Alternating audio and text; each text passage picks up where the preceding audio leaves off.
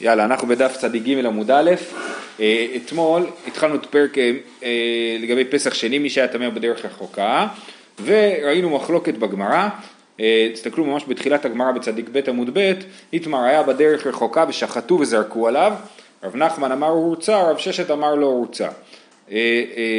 רש"י הסביר שהמחלוקת על אדם שנמצא בדרך רחוקה, אבל הוא יגיע מספיק בשביל לאכול, הוא לא יגיע מספיק בזמן בשביל זמן השחיטה והזרקה, זאת אומרת הוא ממש יגיע בין השמשות לירושלים, אז הוא יכול להספיק לאכול.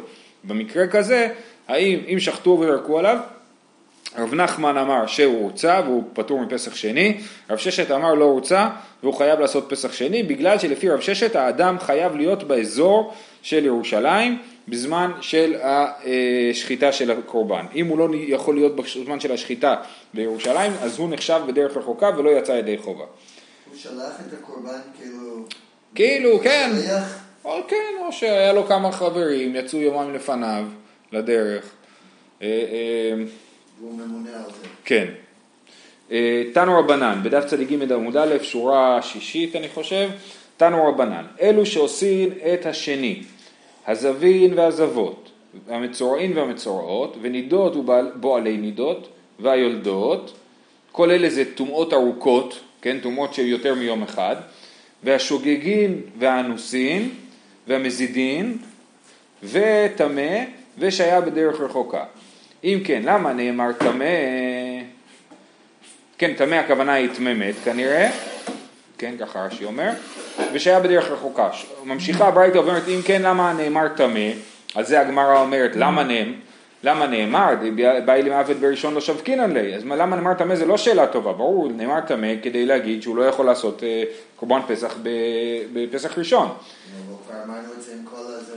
כן, אבל לא אמרנו תממת.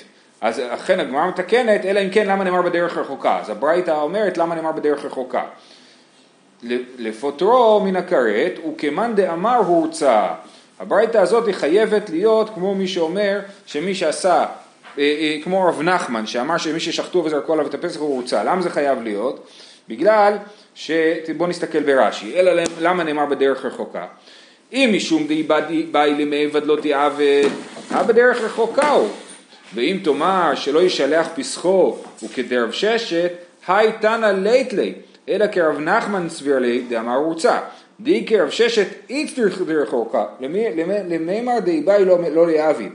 זאת אומרת, אם התנא של הבית היה חושב כמו רב ששת, שמי שעשה פסח שני לא הורצה, אז השאלה אם כן למה נאמר בדרך רחוקה היא, היא שאלה פשוטה, לא צריך כאילו, לא, זאת לא שאלה בכלל, כן? מי למה נאמר בדרך רחוקה?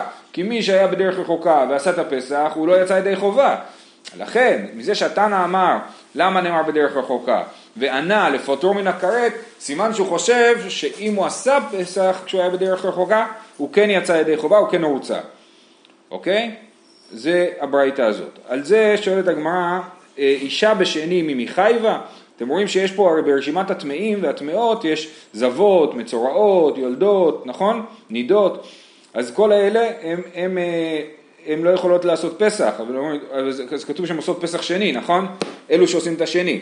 אז היא אומרת, אישה בשני ממחייבה והתניא יכול לא יהוסין את השני אלא טמא בנפש, ושהיה בדרך רחוקה, זבינו מצורנו בועלי נידות מנין, תלמוד לומר איש איש. ואתם רואים שפה בברייתא כל הדוגמאות זה דוגמאות של גברים, זבין, מצורין ובועלי נידות, אין פה את הזבות, מצורעות אה, וכולי, כן?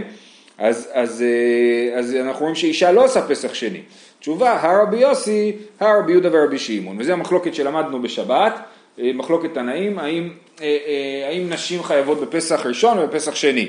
רבי יוסי אמר שהן חייבות לגמרי כמו גברים בפסח ראשון ובפסח שני, והוא אמר את הברייתא הראשונה שלמדנו היום.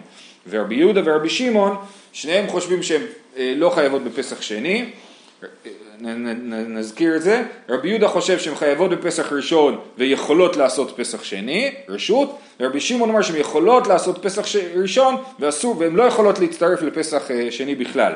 אז, אז הברייתא השנייה היא לשיטת רבי יהודה ורבי שמעון, או שהן לא, שהן לא עושות פסח שני, או שהן יכולות אבל לא חייבות, והברייתא הראשונה היא שיטת רבי יוסי.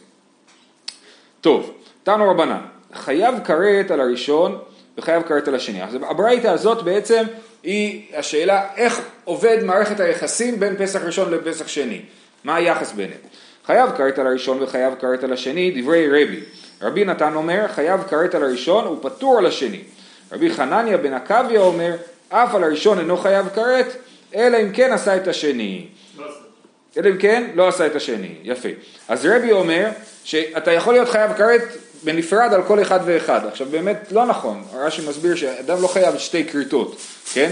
אבל, אבל מה שרבי מתכוון להגיד זה שגם אם אתה היית שוגג בראשון והזדת, בש... כרת אתה מקבל רק על עונש, כרת רק במזיד, כן? אם זה בשוגג אתה לא חייב כרת. אז גם אם עשית במזיד לא עשית את הראשון, אתה חייב כרת על הראשון. ובמזיד לא עשית את השני, אתה חייב כרת על השני. אז אם האדם נגיד היה טמא או בדרך רחוקה או שוגג בפסח ראשון, ואז הוא, רוצה, ואז הוא במזיד לא עושה פסח שני, הוא יהיה חייב כרת לפי אה, אה, רבי יהודה, לפי רבי. לפי רבי נתן, חייב כרת על הראשון הוא פטור על השני. זאת אומרת, רק בראשון אם אתה מזיד אתה חייב כרת, אבל אם אתה לא עשית את הראשון מאיזושהי סיבה שהיא מוצדקת, כן? ואת השני לא עשית במזיד, אז אתה לא חייב כרת. ולפי רבי חנניה בן עקביה אומר, אף על הראשון אינו חייב כרת, אלא אם כן לא עשה את השני. זאת אומרת, מתי אתה אה, אה, חייב כרת? רק אם את שתיהם לא עשית במזיד. כי עדיין, כל עוד לא עשית את הראשון, עדיין אתה יכול לתקן באמצעות השני. אז רק אם את השני לא תיקנת בכוונה, אז אתה חייב כרת. אז זה שלושת השיטות. רבי. אז זה נקודה שהיא קצת לא ברורה לי כאן. כאילו, משמע קצת ככה וקצת ככה, כן? אז בואו בוא נראה ובסוף נראה מה שכתוב, אוקיי? הגמרא גם תסכם את זה. אז אה, זה שלושת השיטות, נקרא אותם שוב. תנו רבנן, חייב כרת על הראשון וחייב כרת על השני. דברי רבי. רבי נתן אומר חייב כרת על הראשון, הוא פטור על השני. רבי חנניה בן עקביה אומר, אף על הראשון אינו חייב כרת, אלא אם כן לא עשה את השני. ואז דולת העמאיו, דתניא, גר שנתגייר בין שני פסחים. וכן קטן שהגדיל בין שני פסחים, חייב לעשות פסח שני. דברי רבי. אז רבי ממש חושב שפסח שני עומד בפני עצמו, כן? אפילו אדם שלא היה חייב פסח ראשון, הוא, התחייב, הוא מתחייב פסח שני. ורבי נתן אומר, כל שזקוק לראשון, זקוק לשני. כל שאין זקוק לראשון, אין זקוק לשני. אם אתה לא עשית פסח ראשון, אם אתה לא היית חייב בפסח ראשון, כי התגיירת אחרי פסח ראשון, אתה לא חייב לעשות פסח שני. אמ. נכון, זהו, בדיוק, הרבי לא חושב ככה, כן. במייקה מפלגי, רבי סבר, נכון, יש, אה, הפכו את זה ליום ההזדמנות השנייה. גם ראיתי הרבי מלובביץ' היה מדבר על זה, שפסח שני זה היום של ההזדמנות השנייה. אז לפי רבי זה לא. זה לא יום של הזדמנות שנייה, זה יום עומד בפני עצמו לגמרי. אלא מה, אם עשית פסח ראשון, אתה פטור מהיום הזה. כן? זה הפוך כאילו. כולם חייבים לעשות פסח שני, אלא אם כן הם עשו פסח ראשון ונפטרו מזה.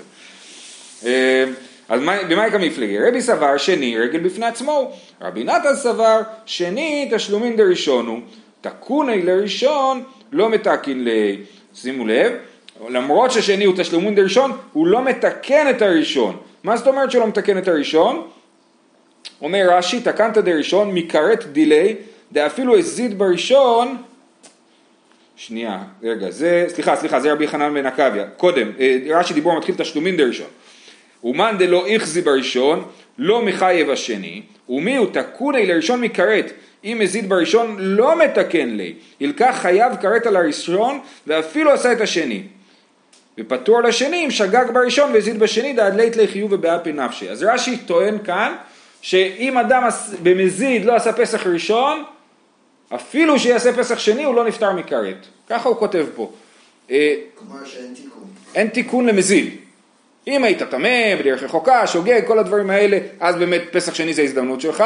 עכשיו גם אם במזיד לא עשית פסח ראשון ואז אתה חוזר בתשובה, אתה יכול לעשות פסח שני, אבל זה לא, ית... לא יפתור אותך מהכרת. זה לא מכפר על הכרת. נכון, נכון, כן, כן. אוקיי, ורבי חנניה, עכשיו קצת משמע לי מסוף הסוגיה שזה לא בדיוק ככה, נראה את זה. רבי חנניה בן עקביה סבר שני תקנת דראשונו, כן? אז אנחנו כאילו שחושבים על פסח שני בתור יום התיקון, הוא באמת תופסים כמו רבי חנניה בן עקביה. אה, ושלושתן מקרא אחד דרשו, תביא בבקשה החומש. תודה רבה. אה, זה העיקרון פה בישיבה. אה, אומרת, הפסוק אומר, שנייה, והאיש אשר הוא טהור, ובדרך לא היה, וחדל לעשות הפסח, ונחרטה הנפש ההיא מהמאה, כי קורבן אדוני לא הקריב במועדו, חטאו יישא האיש ההוא. אז השאלה היא מה זה הכי הזה, כן? עוד פעם. אז כתוב, וחדל לעשות הפסח, ונחרטה הנפש ההיא מהמאה, כי קורבן השם לא הקריב במועדו, חטאו יישא האיש ההוא. אז מה היחס בין הקורבן השם לא הקריב במועדו לבין חדל לעשות הפסח ונכרתה? כאילו כתוב פה שני אנשים עם שני עונשים, נכון? אחד זה חדל לעשות הפסח ונכרתה הנפש ההיא מהמאה, והשני זה קורבן השם לא הקריב במועדו, חטאו יישא האיש ההוא. והמילת קישור ביניהם זה כי. למילה כי יש הרבה פירושים, ובפירוש של המילה כי בעצם התווכחו פה התנאים, כן? אז ככה, שלושה מקרה אחד דרשו, והאיש אשר הוא טהור בדרך רחוקה לא היה, רבי סבר וחדל לעשות הפסח ונכרתה דלא עבד בראשון, אינמי קורבן השם לא הקריב במועדו בשני, אז הקי הוא אינמי, או גם, כן? אז יש לנו אופציה א' של אה, חדל לעשות הפסח ונכרתה, וגם מי שקורבן השם לא עשה במועדו, גם כן אה, חטאו יישא אישו. וממה חטאו יישא כרת הוא? איך אתה מבין שחטאו יישא זה עונש כרת? כסבר מגדף היינו מברך השם, וכתיב במברך את השם ונשא חטאו, וגמר היי חטאו דהכה מחטאו דהתם. מה להלן כרת? אף כאן נמי כרת. אז פה צריך להסביר, יש לנו מגדף ויש לנו מברך השם. מגדף נמצא בפרשת אה, אמור, בסוף פרשת אמור יש אה, את המגדף, כן, כתוב שם אה, איש איש כלל אלוקיו ונשא חטאו, כן, ויש לנו אה, אז כאן כתוב ונשא חטאו, אז לא ברור מה זה העונש הזה ונשא חטאו, נכון? אה, וכתוב אה, מברך את השם, בשטיינזלץ כתוב לך איפה, איזה פסוק זה? ויקרא כ"ד לא, זה, זה הראשון. במדבר ט"ו ל'. במדבר ט"ו. והנפש אשר תעשה ביד רמה מן האזרח מן הגר. כן. את השם הוא מגדף ונכרתה הנפש ההיא מקרב עמה. אז באמור זה הפרשה של, ה, של השתי אנשים שרבו, כן? והמקלל, זה המברך את השם מה שנקרא, כן? אז עליו כתוב ונשא חטאו, ועל המגדף כתוב פה האזרח והנפש אשר תעשה ביד רמה, את השם הוא מגדף. מה, זה, מה המקרה הזה? לא יודעים, כן? אז על זה המחלוקת. אז רבי חושב שמגדף היינו מברך השם, שזה אותו מקרה. אז לגבי אה, מגדף כתוב את השם הוא מגדף ונכרתה הנפש ההיא מקרב עמה, אז מגדף חייב כרת. אם, אם מגדף זה מברך את השם, אז גם מברך את השם חייב כרת. אז, וכתוב חטאו יישא, אז חטאו יישא אנחנו לומדים שכמו שחטאו יישא של מברך את השם זה כרת, ככה גם חטאו יישא של פסח זה כרת. בסדר? אז אני נקרא את זה שוב. כסבר מגדף היינו מברך השם, וכתיב במברך את השם ונשא חטאו, וגמר היי חטאו דהכה מחטאו דהתה. מה להלן כרת? אף כאן נמי כרת. זאת שיטת רבי. ורבי נתן סבר, חוזרים לפסוק של פסח שני, וחדל לעשות הפסח ונכרתה, דהי כי לשון דהה הוא, לשון דהה, כן? כי זה כמו שאנחנו אומרים, כי, בגלל, כן? דהה. אז כתוב, וחדל לעשות הפסח, אה, ונכרתה הנפש ההיא מעמה, כי קורבן השם לא הקריב במועדו, זה הסבר, למה? בגלל שקורבן השם לא הקריב במועדו, זה לא שני מקרים, זה מקרה אחד, כן? כי קורבן השם לא הקריב במועדו, אה, חטאו יישא אישו. אה, אה, ואחי כאמר רחמנא, דהה קורבן השם לא הקריב במועדו, בראשון, היי חטאו, אוקיי, בראשון. זאת אומרת, בגלל שהוא לא הקריב את חטאו בראשון, לא בשני, לפי רבי הקורבן השם לא הקריב במועדו כבר מדבר על פסח שני, רבי נתן חושב שהשני הוא לא תיקון לראשון, וגם אין לו החיוב בפני עצמו, אז לכן הקורבן השם לא הקריב במועדו, שני הפס, חלקי הפסוק מדברים על פסח ראשון. עכשיו שואלת הגמרא, היי חיתו יישא מאי עביד לי, כתוב בתחילת הפסוק שחייב כרת, אז מה הוא לומד מהמילים חטאו יישא? כסבר מגדף לאו היינו מברך את השם, וגמר היי חטאו דהתם היי חטאו דהכה, מאחה כרת אף התם כרת, זה לימוד הפוך מרבי, רבי למד ממברך את השם לפסח שני, סליחה, כן, שזה, שפסח שני בכרת, ורבי נתן למד הפוך, מפסח ראשון שכתוב חטאו יישא, מה זה חטאו יישא זה כרת, כי ראינו בתחילת הפסוק שזה כרת, זה מלמד אותנו שגם מברך את השם הוא בכרת. תגידו אבל כבר כתוב מגדף את השם, מגדף זה בכרת, מגדף ומברך את השם זה לא אותו דבר. מה, מה זה מגדף? אומר רש"י, אלא מזמר ומשורר לעבודה זרה. כן? דאיכא דסביר לאחי בכריתות. כן? אז זה, זה מגדף, זה לא, מה שכתוב בתורה מגדף זה לא מברך את השם. אה, אוקיי, אז זאת שיטת רבי נתן. ורבי חנניה בן עקביה סבר וחדד לעשות הפסח ונכרתה אי קורבן השם לא יקריב במועדו. המילה כי לפי רבי חנניה בן עקביה זה אם, כן? אז אם, אז, אז מי שלא עשה פסח ראשון, אם קורבן השם לא יקריב במועדו בפסח שני, אז הוא חטאו יישא, כן? אז זה, זה מה שהוא לומד. אה, אי קורבן השם לא יקריב במועדו בשני, והי חטאו יישא מאי עביד ליה, כדאמרן, הוא לומד את זה כמו רבי נתן, שלומדים מפסח למברך את השם, שחייב כרת.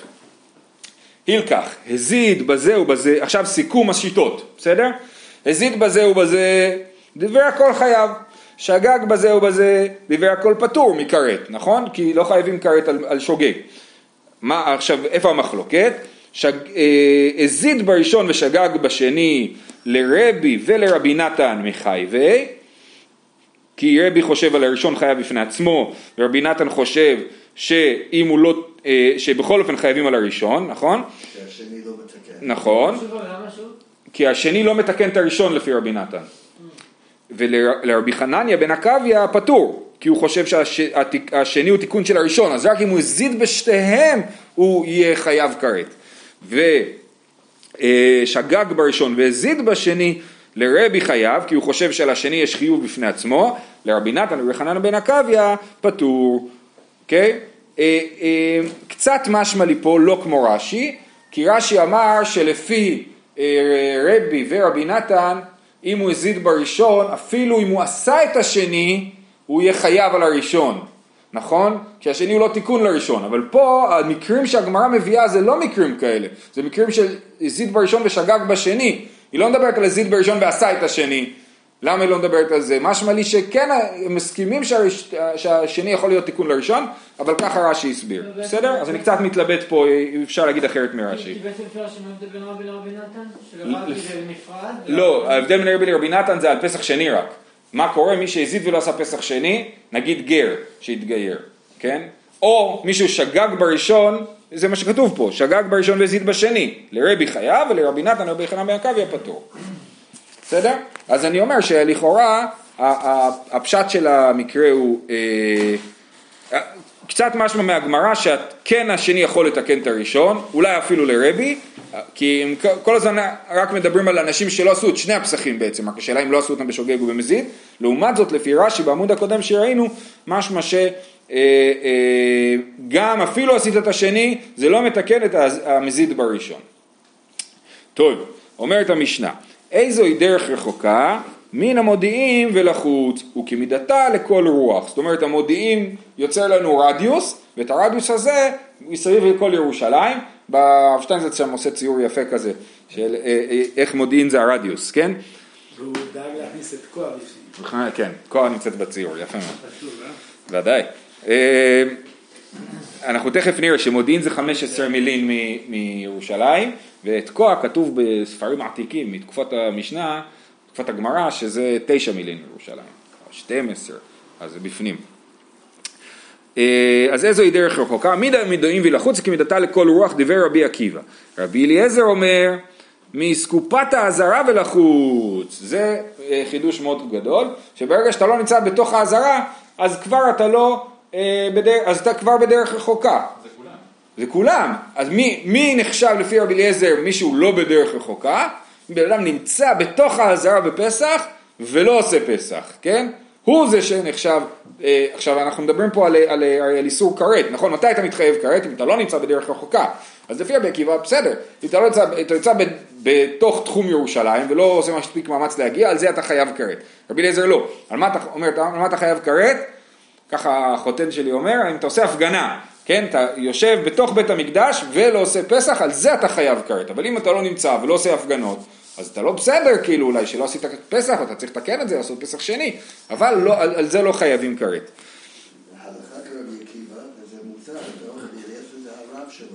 כן, אבל בדרך כלל אנחנו אומרים על רבי עקיבא מחברו, כאילו, הלכה כרבי עקיבא, כאילו, כן, כן, כן, אני חושב.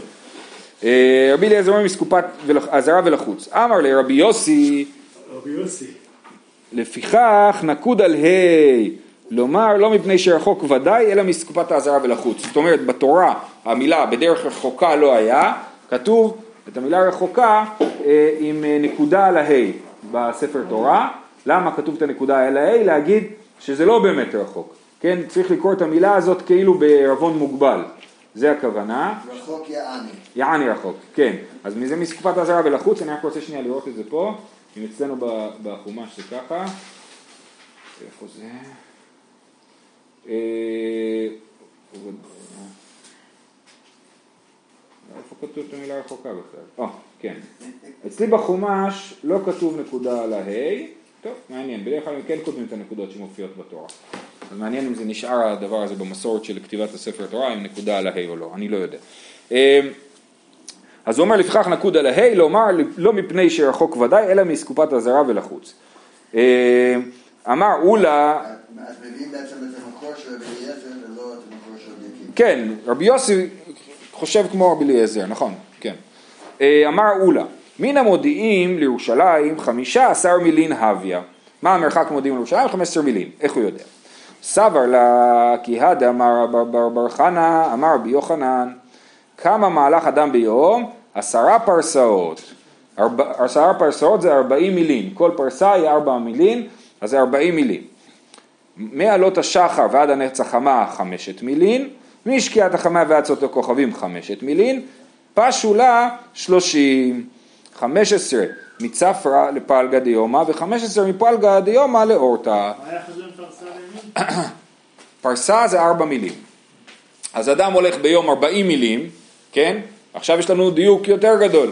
אנחנו הוא הולך ביום ארבעים מילים, מתחיל ללכת מעלות השחר ומסיים ללכת בצאת הכוכבים, כן? חמש מילים הוא עושה מעלות השחר עד הנץ החמה, כן? אז לכן, אם אתה יודע מה השעה, היום היה הנץ החמה בשש ושלוש עשרה דקות, אז זה חמשת מילים. כמה זמן הוא לוקח ללכת מיל?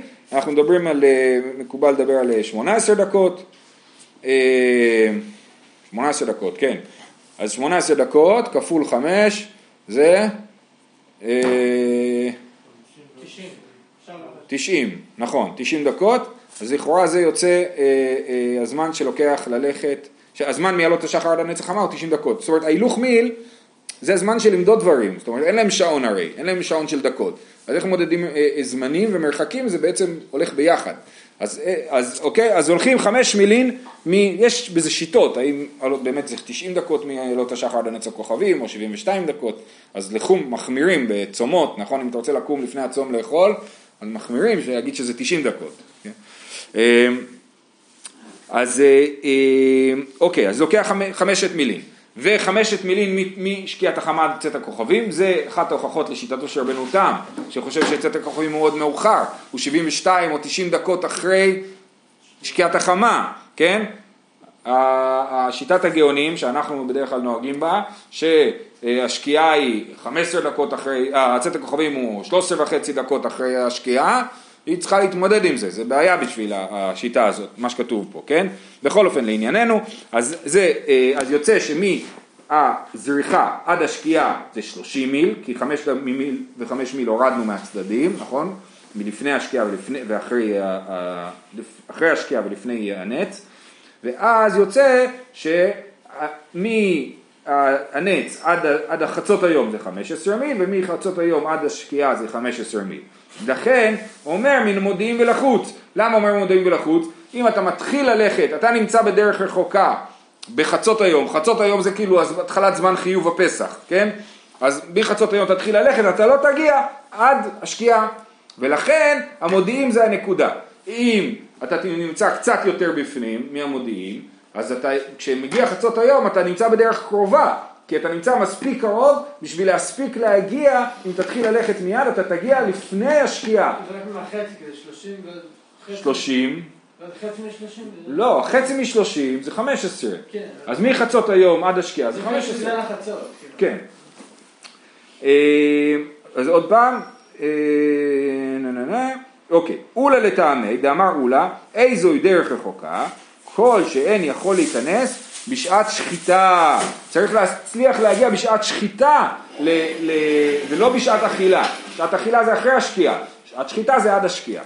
אמר מר מעלות השחר עד הנץ החמה, חמשת מילין מילנן, מאיפה הגעת למסקנה שזה חמישה מילין מעלות השחר עד הנץ החמה? דכתיב הוא כמו השחר עלה ויעיצו המלאכים, השחר עלה זה עלות השחר בסדום, וכתיב השמש יצאה על הארץ ולוט בת צוערה. אז כל הסיפור של לוט היה מעלות השחר עד הנץ החמה.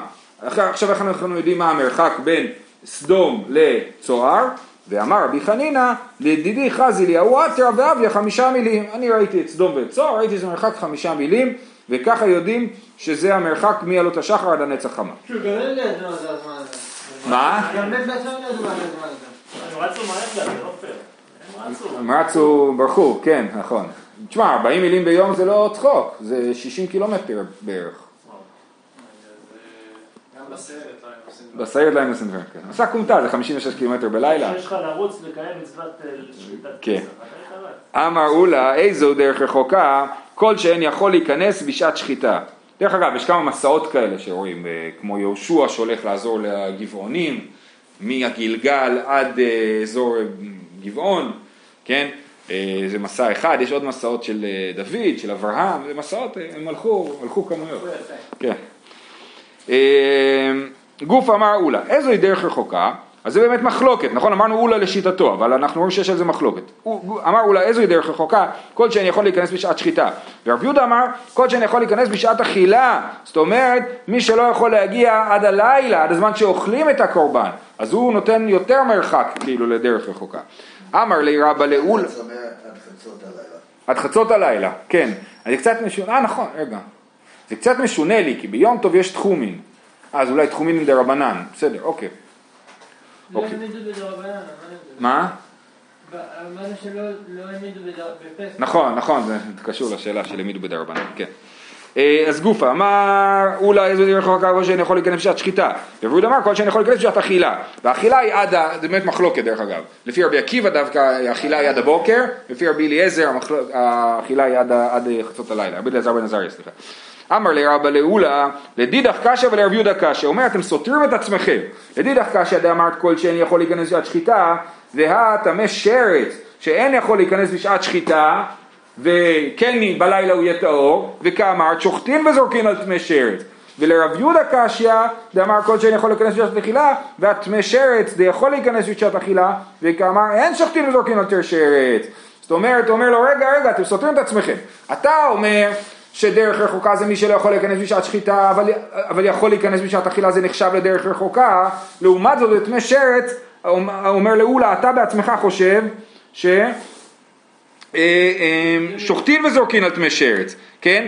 למרות שהוא לא נמצא בשעת שחיטה, והוא כן נמצא בשעת אכילה, אתה חושב ששוחטין וזורקים עליו, אז תחליט. אם מי שלא יכול בשעת שחית, להיות בשעת שחיטה, האם כן שוחטין וזורקים עליו או לא שוחטין וזורקים עליו? כן? ולרב יהודה בדיוק להפך, רב יהודה קשה דאמר כל שאני יכול להיכנס בשעת אכילה מצד אחד, זאת אומרת הוא אומר אפילו יותר רחוק, והטמא שרץ זה יכול להיכנס בשעת אכילה, וכאמר אין שוחטין וזורקים על טמא שרץ. אמר לי לא לדידי קשיא ולא לרב יהודה קשיא, לדידי לא קשיא, דרך רחוקה לטהור ואין דרך רחוקה לטמא. זאת אומרת הדין של דרך רחוקה זה דין נפרד מהדין של הטומאה, דרך רחוקה זה דין בטהור וטומאה זה דין בטמא, ולכן, או רבי עקיבא, או או. אה, למה, איפה אומר? מי שאמר בהתחלה או או. כן. או, אה, בדרך. נכון, נכון, אבל פה זה מצד אחר, מצד זה ש, שפה מדובר על, על, על הטומאה לעומת הדרך רחוקה. רש"י מסביר פה שדרך רחוקה אה, אה, כתוב גבי עשייה, כן? ולא יעשה את הפסח. ולעומת זאת לגבי טומאה, אה, אז כתוב לטמא לא תלה רחמן הפטור עד ידי בדרך רחוקה, אלא בטומאה, וטמא דטומאה משום אכילי, ולאו משום עשייה. דהיה יכול לשלח קרבנותיו. אז מי שבדרך רחוקה זה תלוי בעשייה שלו, ומי שהוא טמא זה לא תלוי בעשייה שלו, אלא באכילה שלו. זו שיטת אולה. אז לדידי לא קשיא דרך רחוקה לטהור דרך רחוקה לטמא, לרב יהודה לא קשיא, טמא שרץ רחמנא דחי, דכתיב איש איש כי יטמא לנפש, מי לא עסקינן שחל שביעי שלו להיות בערב הפסח, ואפילו אחי אמר רחמנא לידחי. זאת אומרת, זה לא בדרך רחוקה, זו שאלה פרקטית של האם הוא יכול להספיק להגיע או לא, ולפי רב יהודה מספיק שהוא יכול להגיע לאכילה, לעומת זאת, שרץ, התורה אמרה לו, אתה לא חלק מהסיפור, כי היא אמרה, אה, כי היא דיברה על טמא, נכון טמא נפש, ומעמידים את זה לשיטה שמי שאומר שאין שופטים זורקים על טמא שרץ, אז טמא נפש, אפילו ביום השביעי שלו, לא יכול לעשות את הפסח. אז בכלל, אז זה כאילו התורה אמרה לך, אתה לא חלק מזה, ובדרך רחוקה זו שאלה פרקטית, ואם אתה יכול להספיק להגיע, אז אתה כן אה, חלק מהעניין. זהו, הצלחה לכולם.